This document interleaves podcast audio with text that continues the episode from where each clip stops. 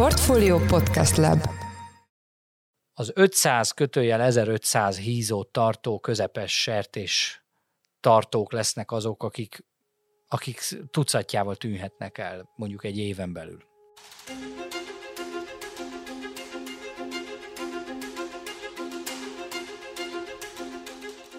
Az elmúlt hónapok egyik nagy sztoria a mezőgazdasági termények drágulása volt. Az olyan klasszikus szántóföldi árunövények esetében, mint a búza, a kukorica vagy a repce és a napraforgó, egészen komoly, kétszeres, néhol háromszoros áremelkedés következett be. A folyamat okairól és annak élelmiszergazdaságra gyakorolt hatásáról már mi is beszéltünk több alkalommal itt a Portfolio heti podcastjében, de van egy egyre drámaibb következménye is a drágulásnak, amelyről mindmáig kevés szó esett. A termény és ennek nyomán a takarmányárak döbbenetes emelkedése kirívóan nehéz helyzetbe hozza az állat állattenyésztőket, akiknek előre meg kell finanszírozniuk a megemelkedett költségeket úgy, hogy az átadási áraikban mindmáig nem érvényesíthették a nagyobb kiadásokat. Mindez az energiaárak, a munkaerőköltség és számos más kiadás emelkedése miatt jelentős forgóeszközigényt eredményez az állattenyésztésben, félő ugyanakkor, hogy a hazai állattenyésztők egy része ezt sem önerőből, sem banki segítséggel nem tudja vállalni. Sziasztok, ez a Portfolio heti podcastja június 29-én szerdán, én Orosz Márton vagyok a műsor házigazdája. Mai adásunkban két vendégünk van, Hollósi Dávid, a Takarékbank agrárüzletágának ügyvezető igazgatója. Szia Dávid, köszöntelek a műsorban. Szia, sziasztok! És Braun Müller Lajos kollégám, a portfólió újságírója. Szia Lajos! Szia Marci, sziasztok! Rögtön az első kérdésem az lenne, hogy, hogy meg lehet azt határozni, akár a számok nyelvén persze, hogy milyen mértékű a terményár emelkedés a korábbi évek átlagos árához képest. Van erre egy prognózis, gyakorlatilag nincs olyan görbe, ami ne ütné ki a plafont. Mi azzal kalkulálunk, hogy körülbelül 170-180 milliárd forint hiányzik jelen pillanatban az állattenyésztő ágazatok forgóeszköz szükségletéhez. Ha konkrét számokat mondunk, akkor azt látjuk, hogy 2020-ban ez 530 milliárd forint volt, és 2021-re ez 660-ra nőtt, és az, ha folytatódik a tendencia, már pedig azt gondoljuk, hogy folytatódik, majd ezt elmagyarázzuk, hogy miért, akkor ez akár 860-880 milliárd forint takarmányigény is lehet, és ez több annál, amit mondtam, ez 200 milliárdot már meghaladta bőven, a különbség abból adódik, hogy azért valamennyire elindultak felfelé az átadási árak is, tehát a baromfi és a sertés ár a gazdálkodóknál már azért valamiféle többletet ad, és ugye kettő különbözetéből jött ki nekünk ez a, ez a 170-180 milliárdnyi különbözet. Ezek irgalmatlan nagy számok, nemzetgazdasági szinten értelmezhető számok egyedül, hogyha én ezt jól, jól rakom össze, hatalmas összegekről beszélünk. Ez már tulajdonképpen egy ilyen költségvetési tétel lenne, tehát nagyjából az a kategória. Ugye emögött az van, visszatérve a takarmányárakra, hogy nagyon sokáig nagyon nyomott árak voltak, ami miatt a, elég sokat panaszkodtak a növénytermesztők. Nagyon sokáig ilyen 40-50 ezer forint között mozgott például a búza ára, a kukorica ára, egy kicsivel e fölött volt, de nem sokkal. Akkor elég sok problémájuk volt a növénytermesztőknek. Egy picivel jobb helyzetben voltak az állattenyésztők, és ez viszonylag évekig egy ilyen húz meg eresz meg játékkal, de ezen a szinten volt. És aztán ugye ez elindult 2020 tájékán felfelé, és aztán igazából 21 második felében vett nagyon nagy lendületet, a háború meg aztán még egy nagy lapáttal rátett erre, és most 130 ezer forint fölött van például a búzának az ára, időről időre még ilyen 150 ezeres kötésekről is lehet hallani a legjobb minőségnél. Tehát tulajdonképpen azt lehet mondani valóban, hogy kétszeres, há- háromszoros, két, két és félszeres a takarmányárak drágulása. Nézzük már meg magukat azokat a tényezőket, amik ebben közrejátszanak. Tehát mik azok az állattenyésztéshez szükséges tényezők, amik drágultak az elmúlt időszakban? Nagyon szüken akarnék fogalmazni, akkor azt mondanám, hogy minden. De nyilván az állattenyésztésnek a legfontosabb összetevője, input anyaga az maga a szántófény növénytermesztésből származó takarmány alapanyag. Ugye ezek klasszikusan a kukorica, az árpa, a búza, a szója, aminek egy nagy részét ráadásul ugye importálnunk kell, az euró árfolyamokkal összevetésben is már kapásból azt hozza, egy, egy emelkedésről van szó.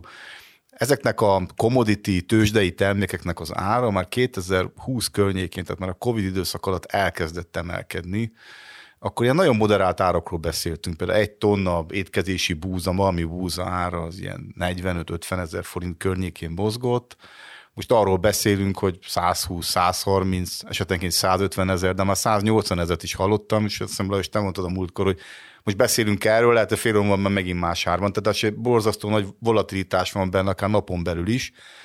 Hogy ennek mi az oka, hogy ezek így elszálltak, ezekbe a termékekbe menekül a pénztőke, ez az első pánikreakció. Minden válsághelyzeten ezt látjuk, válsághelyzet esetén ezt látjuk, most különösen, különösképpen.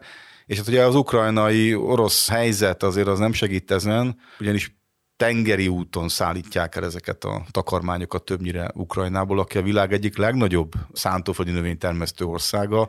Ugye 15 millió hektáron állítanak elő nagyon jó minőségű gabonát nagyon jó földeken, és kb. 20-25 millióról beszélhetünk, ami beragadt tengeren nem tudja elhagyni a kikötőket, és korábban 99%-ban tengeren hagyták el a, ezek az áruk Ukrajna területét, és csak 1%-ban tengelyen, tehát Kamionon és vonaton. Annyit hozzátennék ehhez, hogy valóban tény, tényleg hogy minden tényező megdrágult, hogy az energia is drágult, ugye ez részben a koronavírus válságból való kilábalás, ugye ott volt egy gazdasági növekedés, illetve egy várakozás azzal kapcsolatban, hogy majd, majd megnő a gazdaság, és már akkor elkezdtek drágulni a különböző energiahordozók, és aztán ugye erre megint csak még egy nagy lapáttal rátett a háború, és ugye az állattenyésztésnek vannak azért különböző energiaigényei, tehát például itt ugye most ebbe a nyári melegbe eléggé aktuális, ugye itt légkondicionálni kell az állatoknak, hogy egy megfelelő teljesítményt hozzanak, általában működtetni kell ezeket a telepeket. Vannak például ugye olyan gépesítettebb ágazatok, mint például a tejelő szarvasmarhatartás, intenzív tejelő szarvasmarhatartás, amit általában például ugye a mezőgazdaság nehéziparának is szoktak hívni, van egy ilyen kifejezés ezzel kapcsolatban. Ott ugye elég komoly energiaigénye van mondjuk a fejőházak működtetésének. Aztán akkor ugye drágult a munkaerő, mert a minimálbér emelés jelentős volt Magyarországon, és aki nem minimálbért keres, az is egyre többet vár el fizetésként. És akkor még arról nem is beszélünk, hogy olyan egyéb tételek, amiket általában ritkán említünk, hogy mondjuk az állatgyógyászati termékek, azok például euróba vannak denominálva, általában euróba számolják ezeket, és hát ezek is ugye ezért elég komoly tételek. Arról nem is beszélve, hogy aztán az állatorvos, stb. mindenki többet kér, és ugye a beruházási költségek is megnőttek, tehát mondjuk adott esetben egy új istálónak a kivitelezése. Tehát tulajdonképpen minden tényező megdrágult, és olyan mértékben, hogy azt kell, hogy mondjam, hogy ez egy ilyen új üzleti környezetet hozott létre. Tehát nem csak az, hogy most időről időre picit drágulnak a feltételek, hanem mintha teljesen más lenne most a helyzet. Csak egy megerősítő adat, egy broiler csirke, tehát az a csirke, amit fogyasztunk nap, mint nap az éttermekben, otthon, bárhol, 2017-ben 600 forint volt egy csirke előállítási költsége, ez moderáltan növekedett négy éven keresztül 10%-kal, és tavaly nőtt 400 forinttal az előállítási költsége, így már 1100 forintról beszélünk egy broiler csirke előállítási költségét illetően. A sertésnél 2017-ben 41 ezer forint volt egy állat előállítása, most 73 ezer forint. Tehát itt már lassan duplázódásokról beszélünk egy öt éves, sőt négy-öt éves átlagban, vagy időtávban, hát amit azért a termelőknek érvényesíteniük kell így vagy úgy, mert különben elkezdenek nem rentábilisan termelni, és akkor fel fogják adni a, a gazdálkodást. És ehhez még ugye annyit tennék hozzá, tehát, hogy ezt úgy értsük, hogy azok a beruházások, üzleti tervek, amiket persze évről évre módosítanak, frissítenek maguk a, a szereplők is, azok azért alapvetően nem ezekre az árszintekre lettek tervezve. Tehát amikor egy istálót üzembe állítottak mondjuk 5 évvel, 10 évvel ezelőtt, vagy pláne ha még régebben, akkor azért alapvetően úgy voltak kiszámolva ezek az üzleti tervek, hogy ilyen elszállások nem történnek. És most lényegében ezek kérdőjeleződnek meg, és egyelőre nem tudja senki, hogy ez meddig fog tartani. Egy picit hadd rugaszkodjak el a kortémánktól. Ugye említettétek a, a tényezők között nyilván Ukrajna egy, egy, és a háború az egy nagyon komoly tényező. Nekem ez annyira furcsa, hogy hogy lehet az, hogy, hogy az egész világ, de legalábbis Európa gazdasága, vagy mezőgazdasága, gondolok itt elsősorban a, a gabona termékekre, ennyire kiszolgáltatott egy ország termelésének. Ez, ez számomra ez annyira, annyira furcsa ebben a mai globális gazdaságunkban, hogy, hogy, hogy ott ilyen irgalmatlan nagy termelés zajlik, vagy zajlott, és az egész világ ki van nekik szolgáltatva. Ez így, ez így rendjén van egyébként békeidőben? Ez egy nagyon érdekes kérdés, és szerintem ezt nagyon sokáig lehetne boncolgatni. Ami nagyon fontos, amit, amit látni kell, hogy megésztünk egy számítást, és megnéztük azt, hogy mennyi az Európai Unió gabona termesztési potenciálja, mennyi gabonát termel, és mennyit használ fel. Azt kell látni, hogy nettó exportőrök vagyunk, és tipikusan az a mennyiség ment át az Európai Unión, amit Ukrajnában és Oroszországban termeltek meg, és exportra szántak. Ez átment az Európai Unión, és a francia kikötőkön keresztül alapvetően Észak-Afrika és a közel-keletnek a, az élelmezésére ment. Azt kell látni, hogy ez hiányozni fog. Tehát alapvetően nem nekünk hiányzik ez a, ez a termés mennyiség, mert mi ellátjuk magunkat. Az Európai Unió mezőgazdasága fejlett, korszerű, önállátó a főbb termékekből, ezzel nem lesz gond. De Észak-Afrikában, ugye legutóbb jelentés szerint 54 ország egyébként az egész Afrikát nézve és közel-keletet nézve függ ettől a gabonától. Hogy miről beszélünk? Hát 15 millió hektár termőföld, az gyakorlatilag a magyar termőföldeknek a háromszoros, amit csak Ukrajnáról beszélünk. Például a napraforgó étolaj 70-80 százaléka az onnan származik onnan kerül exportra a világban. Tehát egy elképesztő jó adottságú országról beszélünk. Nem véletlenül küzdenek egyébként, én azt gondolom, hogy a háborúnak részben azért az ukrán termőföldek is a, a célpontjai. Az egész történelem során egy nagyon fontos szempont volt, hogy az ukrán termőföldeken mi történik. És beszélünk egy olyan mezőgazdaságról egyébként, amely nagyon alacsony termésátlagokkal dolgozik. Tehát nem egy korszerű, nem egy fejlett mezőgazdaság.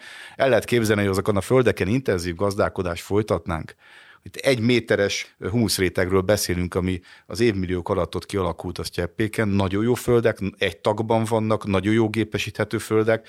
Tehát valahol ezért ez geopolitikai kérdés is, hogy ezek a földeket kiműveli és hogyan műveli, és az élelmezés azt gondolom ettől még jobban fel fog értékelődni. Igen, tehát szuper minőségű földek vannak, erről ugye már beszéltünk itt, nagyon nagy területen, és ez a gépesítés elkezdődött, tehát vásárolják a nyugati technológiát, mondjuk az elmúlt tíz évben különösen, de bőven vannak még ebbe tartalékok, tehát nagyon-nagyon nagyra tudna még nőni, mondjuk békeidőben, ha nem lenne háború, nagyon nagyra tudna nőni az ukrán kibocsátás, tehát sokkal többet is tudna termelni, és arról nem is beszélve, hogy exportban meg nagyon ügyesek voltak eddig is. Hadd tegyem még hozzá, hogy a kínai import kukoricából 50%-a kvázi Ukrajnából, Oroszországból jön. Tehát el lehet képzelni, másfél milliárdos ország, ban hiányzik a kukorica 50%-a, ami ugye a sertéstenyésztés fő takarmány alapanyaga.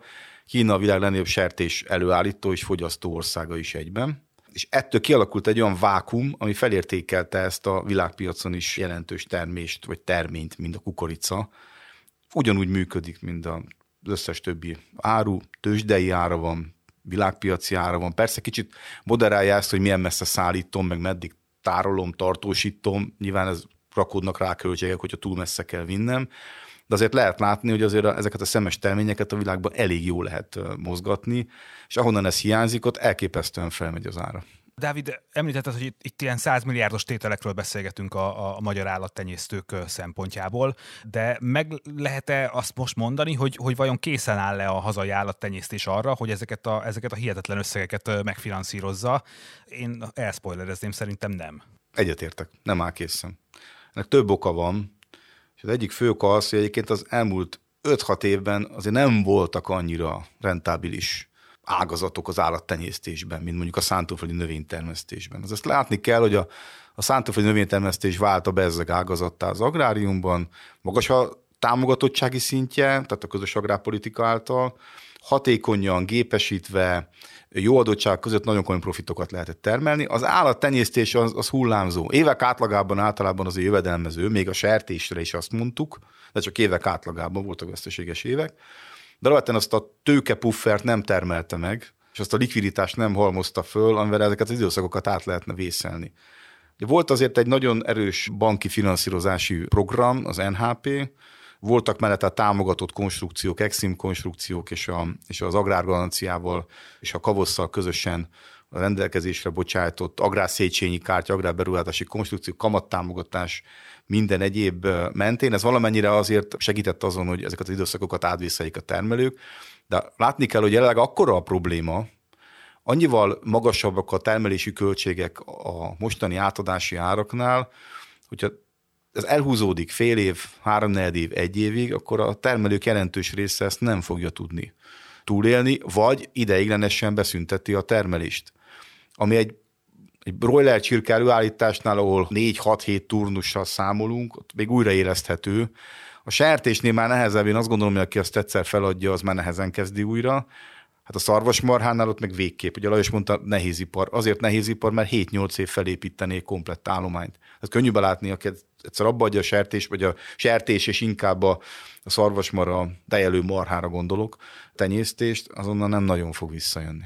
Igen, és ugye azt is lehet látni, hogy valóban a baromfi ágazatnál ott kialakult egy ilyen nagyon jó integráció, vagy talán azt kell, hogy mondjam, hogy talán fennmaradt még a rendszerváltozás előtti időkről, és továbbfejlődött egy nagyon jó integrációs struktúra. Ugye ezt gyakran el szoktam mondani, hogy ők a bezzeg ágazat, akikről mindenkinek példát kellene vennie, ezt szokták mondani, és azért nem alaptalanul.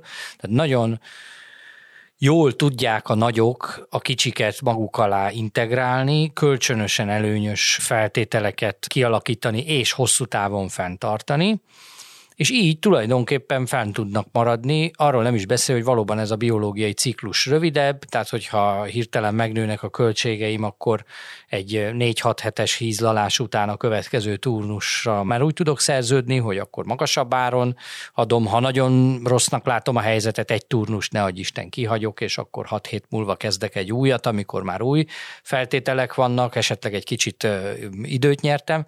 A sertésnél más a helyzet, ott ugye egy ilyen 100 110 napos hízlalási időszak van, amit megfinanszírozni nehezebb, kihagyni az már ugye az tulajdonképpen az évnek majdnem az egy harmada, amit egy kisebb gazdálkodó nem biztos, hogy meg tud engedni magának kiesés, tehát hiszen akkor, akkor ő nem csinál semmit, akkor ott nincsen semmilyen bevétel, és arról nem is beszélve, hogy a sertés ágazatban azt kell, hogy mondjam, hogy a nagy tőkeerős és igazán profi szereplőket leszámítva, akik kisebb és közepes szereplők még maradtak, nagyon kevesen most már, mondjuk történelmi távlatban, azok az emberek, azok általában az életkoruknál fogva is olyan, olyan életkorban vannak, hogy még beveszállítanak mondjuk 1000-1500 hízót, mert nem akarják ezt feladni, de ha ők feladják, akkor aztán már tényleg az életkoruknál fogva se fogják újra kezdeni. Tehát ők nem azért csinálják, a kisebb szereplők a sertés nem azért csinálták eddig sem, mert annyira jól meg lehetett belőle élni. Nagyok, profik, tőkerős cégek persze azért, azért üzletileg is rentábilisen csinálták ezt. Azt kell még látni, hogy az elmúlt évek beruházási ciklusai azért a leghatékonyabb termelőkön sokat segítettek. Tehát akinek már működnek ezek a hatékonyság növelő beruházásaik, azok valószínűleg erősebb szereplők, és valószínűleg túlélik ezt az időszakot. Annyira érzékeny a rendszer, azt kell látni, hogy egy 10%-os takarmány felhasználás romlás, az konkrétan már azt jelenti, hogy break-even alatt van az ügyfél. Tehát már nem termel nyerességet. De magyarul azt hangsúlyoztuk mi is már nagyon régóta a bankszektorban, hogy hatékonyság, hatékonyság, hatékonyság. Tehát egy egység termőterületről egy egység nevelőterületről minél kisebb költséggel, minél nagyobb hozamot le kell hozni, és most mutatkozik meg ennek erőteljesen, azt gondolom a, a jelentősége. Úgyhogy még azt is kimerem jelenteni, hogy történelmi idők előtt állunk a tekintetben, hogy a magyar állattenyésztés az lehet, hogy a következő egy évben le fog konszolidálódni, le fog csökkenni. Egy nagy veszélyt látok az egyéni kudarcok és egyéni tragédiák mellett, azt esetleg annyira lecsökken a magyar állattenyésztés volumene, hogy a húsfogyasztás csökkenését nem feltételezve, hanem szinten maradását feltételezve, elkezdünk durván importőré válni ezekből a termékekből. És azért vannak itt olyan országok, ugye Spanyolország a sertéstenyésztését a maximumra járatta, jól tudom, 60 millió sertésről beszélünk, nálunk van 2,8 millió, vagy még annyi sem, Németország szintén nagy szereplő. A lengyelek is elég jól állnak, hogyha én jól tudom. Hát főleg Baromfiban. Tehát ott azért van olyan vágóid, ami napi egy millió csirkét vág le. És hogyha ezek fognak minket ellátni, úgymond állati fehérjével, akkor ki leszünk szolgáltatva egyébként egy olyan országban, ahol kiváló takarmány termesztő képesség van. De van egy ilyen hangsúlyozottan nagyon laikus kép, a, hogyha a madártávlatból nézzük a magyar mezőgazdaságot, ami ez az elmélet ez úgy szól, hogy az elmúlt években áramlattak be ide az euromilliárdok az uniós támogatásokból, amiket nem feltétlenül jól használtak föl a, a magyar mezőgazdaság szereplői. Kaptak ebből az állattenyésztők például ezekből az uniós forrásokból, és egyébként akkor ők ezt mondjuk meg lehet ezt így mondani, hogy, hogy mennyire tudták hatékonyan felhasználni, például nem tudom mondjuk mondjuk az energia hatékonyság növelésére, vagy a, vagy a takarmányok jobb elosztásának a, a fejlesztésére. Ott hogy hasznosultak ezek, a, ezek az uniós források? Azt kell tudni az uniós agrárforrásokról, hogy két fő csoportja van.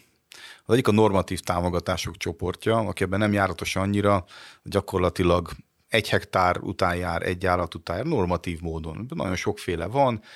A közös agrárpolitikának, az uniós közös agrárpolitikának az elejétől van, ennek egy olyan eredete van, hogy gyakorlatilag a háború után a termelést támogatta, hogy a gazdálkodók ne adják föl a birtokaikat, nem menjenek a városba dolgozni, ami nagyobb jövedelemmel kecsegtetett, és maradjanak ott, és termeljék meg a társadalom számára szükséges élelmiszert. Azóta fennáll, de egyre kisebb az aránya az uniós költségvetésen belül, és van a másik, ami a beruházásokat finanszírozza, támogatja. Egyébként jó magam ennek vagyok a, a híve abszolút.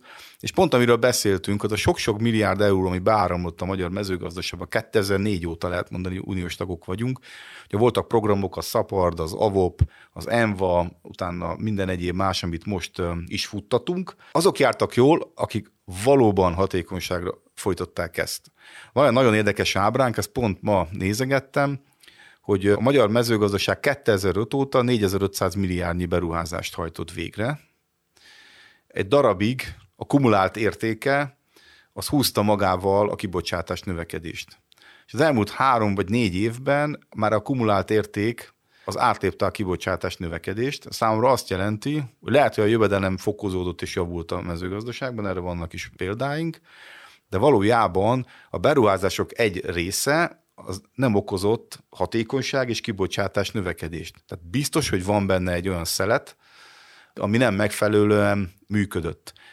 Egy gondolat még arra, hogy a bankok szerepe, ugye ez nagyon fontos számomra is, nekünk a megtérülés az mindenek felett. De mi gyakorlatilag olyan üzleti modelleket állítunk fel az alapanyagárakból, az átvételi árakból, a világpiaci tendenciákból, a gazdálkodónak a hatékonysági mutatóiból, ami egy stresszelhető táv arra vonatkozóan, hogyha kisebb-nagyobb nehézségek vannak a termelésben, akkor is az adósságszolgáltat képes az adott évben teljesíteni eh, az ügyfél. Tehát a bankoknak azért van egy ilyen szűrő szerepe, a támogató az kicsit könnyebb kezű. Tehát nyilván ott az a cél, hogy minél több termelő, ha már van uniós forrás, akkor hozzá is van a támogatásokhoz. Nekünk van egy olyan szűrő szerepünk, azért alapvetően az életképes projekteket finanszírozzuk, és a mezőgazdaságban az jól is működik, mert a bedőlési arány egyébként az összes nemzetgazdasági ágazat közül a legkisebb. Annyit hadd tegyek hozzá ehhez a kérdéshez, hogy egyébként a Európai Uniós sok-sok milliárd érkezése az tény, de valóban ennek az eloszlása azért az egyáltalán nem egységes. Tehát ennek a jelentős része, a legnagyobb szelete az a az a normatív támogatás, azon belül is a legegyszerűbb, legbézikebb támogatás, az a terület alapú támogatás, ami ugye tényleg az, hogy egy hektárra vetítve kap egy X összeget a gazdálkodó, és ez a támogatás, ez pontosan annak kedvez, arra ösztönöz, hogy én szántóföldi növénytermesztésben ezeket a klasszikus szántóföldi növényeket termesszem, hogy búza, kukorica, napraforgó, repce, esetleg árpa, tehát, tehát ilyen növényeket termeszek, nagyon magas fokú gépesítés mellett rendkívül alacsony munkaerő ráfordítása, tehát élő munka ráfordítással, kukoricával 18 nap munka van egy évben és ez ennek kedvez, ebből nagyon jól meg lehetett élni, ha valaki ezt hatékonyan tudta csinálni, úgy, hogy akár egy-egy rosszabb évet is nagyon könnyedén át tudott egy hatékonyabb gazdálkodó vészelni. Az állattenyésztésben ott egészen más, sokkal körmönfontabb támogatási módozatok vannak, ott például ugye az egyik legnagyobb probléma az az, hogy mondjuk a, például a sertés ágazatot, ami ugye hagyományosan, nem mostanában, mert most már sajnos nem olyan jelentős, de hagyományosan Magyarországon a sertés ágazat, ez egy nagyon komoly ágazat volt. Például sertésre nem is lehet közvetlen normatív támogatást kapni Európai Uniós forrásokból. Ennek több oka van, főleg ilyen történelmi okai vannak, tehát hogy az Európai Unióban ezt miért nem támogatják. Itt állatjóléti támogatások címén, energiahatékonyság címén, automatizálás, stb. Tehát, hogy környezetvédelmi megfontolások címén lehetett különböző támogatásokat kapni, és ez azért messze nem éri el azt a azt a volument, mint amennyit mondjuk a klasszikus kukorica termesztő kaphat. Nézzük meg, hogy milyen, milyen jövőkép jöhet itt előttünk, vagy milyen szenáriókra számíthatunk. Egyrészt a, a termelők, a mezőgazdaságból élők számára mit jelentett ez a rendkívüli drágulás, másrészt mit jelentett a fogyasztók számára. Hogyha én mondok néhány példát, amire, amire szerintem kiukadhatunk. Egyrészt a termelők számára az lehet, az lehet a, a megoldás, hogy kisüzemek, kis családi vállalkozások sorra fognak bedőlni, bezárni, termelők fogják abba hagyni a működésüket fogyasztó szempontjából pedig hát szintén egy drágulásra lehet számítani. Már am, most amúgy is magasak persze a húsárak, és mondjuk a felvágottak sonkák, szalámik árai tényleg azt gondolom, hogy, hogy rendkívüli mértékben növekedtek az elmúlt hónapokban. De például lehetséges-e az, hogy mondjuk csak nagyon ritkán lehet kapni tényleg jó minőségű felvágottat, és egyre kevesebb lesz a hús mondjuk a, mondjuk a szalámikban, vagy a parizerekben. Milyen lehetőségek állnak itt előttünk? Mire számítsunk a következő hónapokban? Én azt gondolom, hogy a különböző társadalmi szegmenseket különböző mértékben fogja ez érinteni. Ez egyik fontos megalapítás. És ha a világot nézzük, akkor a különböző fejlettségi szintű régiókat is másképp fogja ez, ez érinteni. Én a fejlett világ élelmezési problémáitól azért annyira nem tartanék. Készítettünk egy elemzést, ami alapvetően arra utal, hogy a jövedelmünknek hány százalékát költjük el élelmiszerre. Ez Nyugat-Európában egészen néhány százalékot jelent, és Kelet-Európában is moderált, egy alacsony kétszámjegyű szám százalékban. El fog ez mozdulni feljebb, meg fog duplázódni, és ennek a következménye az lesz, mert élelmiszerre akkor is fogunk költeni, hogyha másra nem. A következménye az lesz, hogy a gazdaság egyéb területein kevesebbet fogunk fogyasztani. Tehát a tartós használati vagy a, vagy a forgó cikkekből kevesebbet fogyasztunk, új autó, új lakás. Tehát valószínűleg ez a jelenség egyik összetevője lesz annak, hogy a gazdasági, gazdasági növekedés lassulni fog. Illetve hát azt kell látni, hogy a kamatok, a kamatszintek, azok elképesztő mértékben elkezdtek emelkedni Magyarországon és a világban is. Ugye pont ma volt a, a kamatemelés, ahol senki nem számított arra, hogy 185 bázisponttal fog emelni a jegybank. És többek között ennek az az oka, hogy a, az élelmiszer árak és a 20-25 millió tonna ukrán gabon, ami nincs a világpiacon, megfékezésre szorulnak. A más kérdés, hogy az elemzők jó része már azt mondja, hogy olyan fundamentális okai vannak ez, ennek az inflációnak, hogy ezek a kamatszintek sem tudják ezt megfékezni. Tehát azért a nehéz időszakra számítunk e kapcsán. Ha a termelőket megnézzük, a saját szakértői bestésem szerint én azt mondanám, hogy a legkisebb termelők azok nem fogják feladni, sőt, fel fognak értékelődni, mert egyrészt lesz olyan társadalmi réteg, aki abszolút nyitott a nagyon jó minőségű vidéki élelmiszerrel, a más, másrészt pedig a regionális értékesítés miatt meg fog maradni a szinterük. Az igazán nagy tőkehatékony cégek, a nagy gazdaságok, nagy termelők, például a baromfi ágazatban azért jó pár ilyen van, 7-8 nagyobb integráció működteti a, a piacot, és ott nagyon szépen látjuk, hogy a kibocsátás a beruházásokkal együtt szépen növekedett, míg a sertésre az pont nem igaz, és akkor visszakanyarodok. Ott nem lesz, én azt gondolom, gond, jók a banki kapcsolatok, van tőkepuffer, van tőketartalék. Én pont a középüzemektől tartok, akik a nem kellő hatékony színvonalon, nem kellő mennyiségű tőkével, nem túl jó kapcsolatokkal adhok piacokra értékesítettek, ők könnyen eltűnhetnek a, a térképről. Én egyébként, hogyha az állattenyésztésre koncentrálok, vagy fókuszálunk, akkor én olyan jövőképet látok, igen, azzal egyetértek, hogy egy nagy választás van mindig, mindig a mezőgazdaságban, például az állattenyésztésben, hogy vagy nagyon nagy tömegben állítok elő, nagyon hatékonyan, commodity jelleggel, alacsony egységköltségek mellett egy adott terméket, és azzal versenyzek, hogy én olcsó, olcsón tudok egy kilót, egy tonnát előállítani, vagy pedig nagyon picibe, nagyon minőségi, unikális, esetleg feldolgozott, tájjellegű, stb. dolgot állítok elő. Ez utóbbi szerintem egy fizetőképes réteg miatt megmarad, ezt fent képes tartani. Tehát azt gondolom, hogy a félintenzív, inkább extenzívbe hajló 150-300 mangalica disznót tartó termelők megmaradnak, és megmaradnak azok a nagy tőkeerős szereplők is, akik ezt ki tudják gazdálkodni. Itt most például különösen olyanra gondolok, aki adott esetben szántóföldi növénytermesztésbe, élelmiszerfeldolgozásba, egyéb más területeken is dolgozik, és adott esetben ő több év távlatába, több tevékenység összességében tudja nézni a megtérülést. Ilyen szereplő van Magyarországon, talán nem is egy. Ők, ők túl fogják érni, és mindenki, aki a kettő közé esik, a két szék között a pad alá, tehát, tehát minőséginek nem elég unikális, mennyiségnek nem elég hatékony, azok valóban egyébként már csak az életkoruknál fogva is el fognak tűnni. Ez a sertés ágazat, a baromfi ágazat szerintem egy konszolidáció megy át, ott súlyos lesz a konszolidáció, a sertés ágazatnál lényegesen súlyosabb, tehát a baromfi ágazat kisebb-nagyobb veszteségekkel szerintem ezt túl fogja élni. A szarvasmarha, amit most a tejelő tehenészetekre gondolok, ott azért egy picit árnyaltabb a kép, mert a, tejelő marha takarmányozásában a tömegtakarmány egy nagy szeletet vesz ki, és azokat kevésbé érinti most ez a felfutás. Ott ugye eleve házon belül, úgy értem, hogy üzemen belül, tehát hogy egy cégen belül megtermelik a, a tömegtakarmányt. Valóban nagyon sok évre terveznek, nagyon nagy tőkeellátottságú cégek azok, akik ma még tejelő tehenészettel foglalkoznak. Tehát én is azt gondolom, hogy ők, ők meg a, annyira a radar felett repülnek, hogy, hogy ők is talán jobban átvészelik. Szerintem a, az 500 kötőjel 1500 hízót tartó közepes sertés tartók lesznek azok, akik akik tucatjával tűnhetnek el mondjuk egy éven belül. Fontos kérdésre világítottunk rá tételesen, hogy a rendszerváltozás után a klasszikus mezőgazdasági üzemek, ugye azelőtt TS-nek hívtuk, azelőtt meg,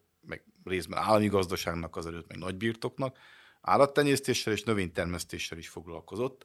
A növénytermesztés előállította az állattenyésztésnek a takarmány alapanyagot, és ugye azt mondták, hogy bőrében kell eladni az állatot, mert akkor realizálunk nagyobb hozamot, nagyobb profitot. Ez a rendszerváltáskor eléggé ketté vált, a föld használó, a föld művelő levált az állattenyésztőről, és most egy olyan viszonyrendszert kell látni, hogy a szántóföldi növénytermesztők, én azt gondolom, még a magas inputanyag költségek mellett, mert arról nem beszéltünk, hogy borzasztóan megnőtt a műtrágya ár is a piacon, ami Oroszországból jön, földgázból állítjuk elő, kvázi három-négyszeres árakról beszélünk, mint két évvel ezelőtt, de a gabona ment vele. Tehát ott a margin, a profit, az kvázi megmaradt. De ez az előállított takarmány bekerül az állattenyésztésből, az, ahol az átvételi árak még nem követték le ezt a, ezt a színvonalat, ki vannak téve a növénytermesztőknek. Ebből egyébként van is egy ágazati feszültség. Egy belső feszültség az állattartó és a növénytermesztők között. És azok az üzemek, Ugye azt mondtuk, hogy az egészen kicsik és az egészen nagyok valószínűleg köszönik szépen jól vannak.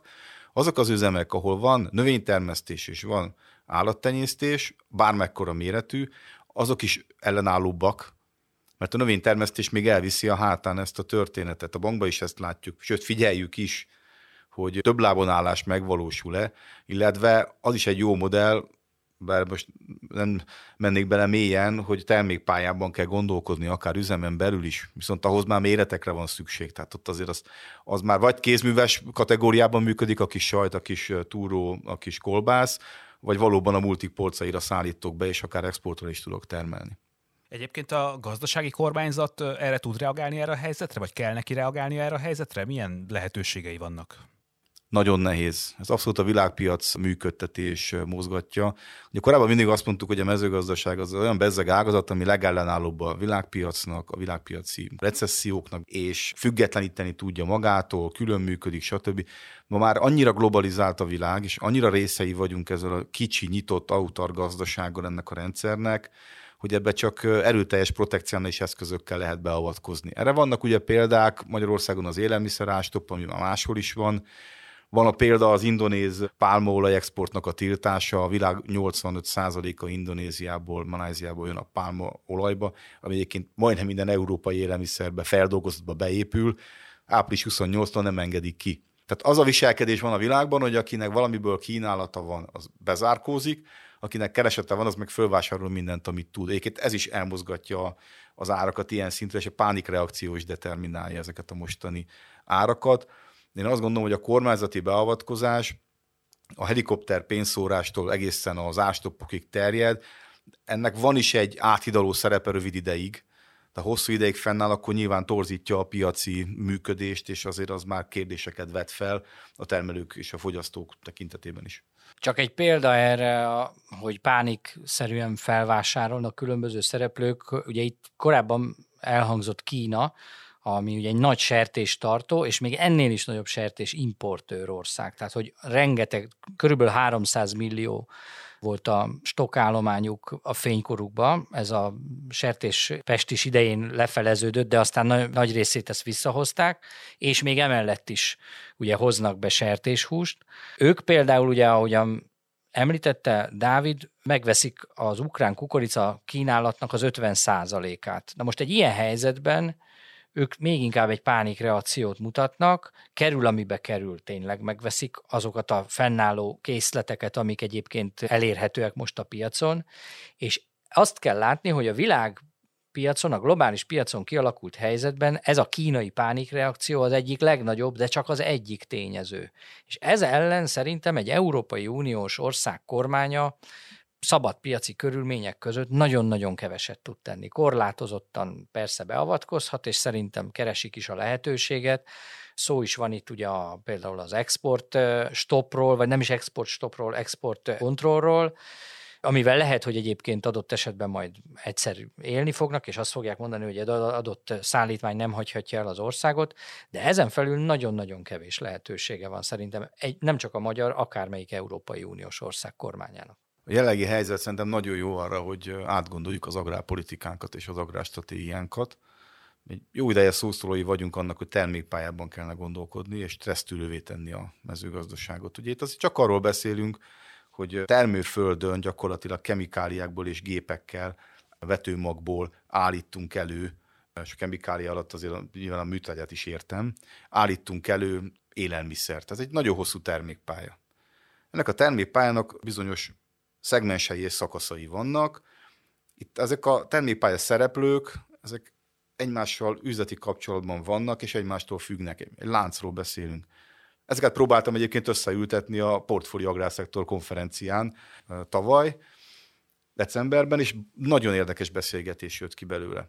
Ha ezek a szereplők, konszolidált szereplők, most úgy értem, hogy gazdaságilag, nem feltétlenül emberileg, mert azok is egyre inkább, tehát az agrobiznisz szemlélet azért terjed, akkor tudnak magukért tenni, és nem kell a kormányzatra várni azért, hogy megoldja az ilyen szituációkat. Erre szüksége van az egész ágazatnak. Mi is azért gondolkodunk banki finanszírozásban, agráriumban és élelmiszeriparban és agrobizniszben, egy kézben, hogy az egész folyamatot mélységébe átlássuk, és a finanszírozással is azt tudjuk támogatni, hogy az egész folyamat működőképes legyen, hiszen nekünk is fontos, ne legyenek bedőlések mert azért egy veszélyes dolog egy, egy ennyire beágyazott banki szereplőként finanszírozni az ágazatot, ha nincs ráhatásom a napi folyamatokra. Többször is említetted már a bankokat, meg a bankok szerepét, nyilván ők is fontos szereplői ennek a láncnak. A bankok tudnak -e erről a helyzetről, hogy itt, hogy itt milyen, milyen időszak előtt állunk, és vannak -e erre megoldásaik egyébként? Nem tudom, gondolok itt például mondjuk hitelcsomagokra, vagy, vagy valamilyen speciális áthidaló megoldásokra, amivel tudják segíteni a,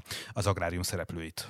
Azért a elemzői csapatunk elemezze a helyzetet, olyan anyag van előttem itt, ami gyakorlatilag pont ezt a helyzetet elemzi mélyen. De azt gondolom, hogy erre már fel kell készülni korábban.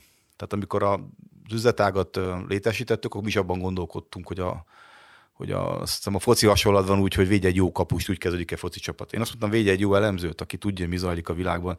Hiszen nagyjából a mezőgazdaságot azért eléggé le tudjuk egyszerűsíteni arra, hogy közel mindenki a világban ugyanazt csinálja, például a magyar mezőgazdaság rendkívül egyszerű szerkezetű, a földek 90%-án ötféle növényt termesztenek, igazából három állatfaj viszi el a, a kibocsátás 80%-át, kisebb és nagyobb termelők vannak, egy a fontos, mennyire vagy hatékony. Ez dönt mindent el. Mennyire csináld ezt hatékonyan, akkor tudod ezt az egészet. Arra akarok utalni, hogy a, egy portfóliót felállítasz, akkor annak az ellenállóságát az jelenti, hogy mennyire szakértői alapon tetted ezt. Ha érted az ágazatot, érted, hogy működik, kisebb kockátokat húztál magadra, olyan termelőket kerestük, törn vinereket, akik hosszú távon túlélők lehetnek. Ettől lehet ez az egész egészséges. A hiteltermékekkel az a helyzet, a mezőgazdasági finanszírozásnak a kétharmada, de lehet, hogy már három de valamilyen támogatott termék. NHP, Exim, agrárszétsényi kártya, kamattámogatás, tehát igazából ott már nagyon mozgástér nincsen. A konstrukciók, amik piaci alapúak is mi állítjuk össze, ott kell úgy meghatározni a paramétereket, hogy a törlesztések egybeessenek az árbevételekkel, a türelmi idő az kellően tartalmas legyen és hosszú legyen ahhoz, hogy amíg felfut a tevékenység, a gazdálkodó kibírja, hiszen, hiszen erre szüksége van az ágazatnak. Tehát ezzel, ezzel tudunk tenni, de legtöbbet azzal tudunk tenni, hogyha még egyszer mondom, értjük az ágazatnak a működését. Én ebben látom a kulcsot, és abban látom, hogy termékpályákat szervezünk, termékpályákat finanszírozunk, mert attól lesz ellenálló a mezőgazdasági finanszírozás. Ezt egyébként megértik a, megértik a mezőgazdaság szereplői, ezeket a célokat? Jó visszajelzéseket kapunk, hogy őszinte legyek. Azért, mert azt elemezzük, és azt mutatjuk be, holnap is megyek egy konferenciára, egy paradicsom termesztői konferenciára, amit ők csinálnak, megmondjuk, hogy banki szemben mi hogy látjuk. És én azt láttam, hogy elképesztően nyitottak arra, hogy beszéljük meg. Ha tévedünk, akkor azért, azért jönnek oda, hogy hát nem egészen így van ám a valóságban, de ez jó, mert ez nekem egy input, hogy felhasználjuk legközelebb. Ha pedig mondok nekik egy olyat, ami, amivel nem számoltak, és ez leginkább a világpiaci tendenciákban van. Tehát, hogy ő valamit csinál napi mókuskerékbe, valamilyen beruházást eltervez, vagy termel, és akkor nyomja, húzza, és akkor mondunk neki valami érdekeset, hogy figyelj, ma már a koktélparadicsom a világ, nem az ökörszív paradicsom, mondjuk most nagyon nagy, nagyon lesarkítottam, mert ezt nyilván már erőteljesen tudják, mert az áruházláncok közvetítenek feléjük egy, egy keresleti színvonalat, de mondom, volt már visszajelzésem, hogy de jó, Dávid, hogy megvettük ezt a céget, és akkor azt mondtuk, hogy ezt vedd meg és kezd el, és csináld meg, de olyan is volt, hogy de jó, hogy megmentettél a beruházástól, mert megcsinálom, ma már biztos nem tudnék működni, mert tönkrementem volna. Én egyébként azt látom, most ezt azért is mondom így kívülállóként, mert ugye én mezőgazdasági termelő sem, és banki szakember sem vagyok, mint te, de ugye itt... De lehetnél mind a kettő. De lehetnék persze természetesen bármelyik.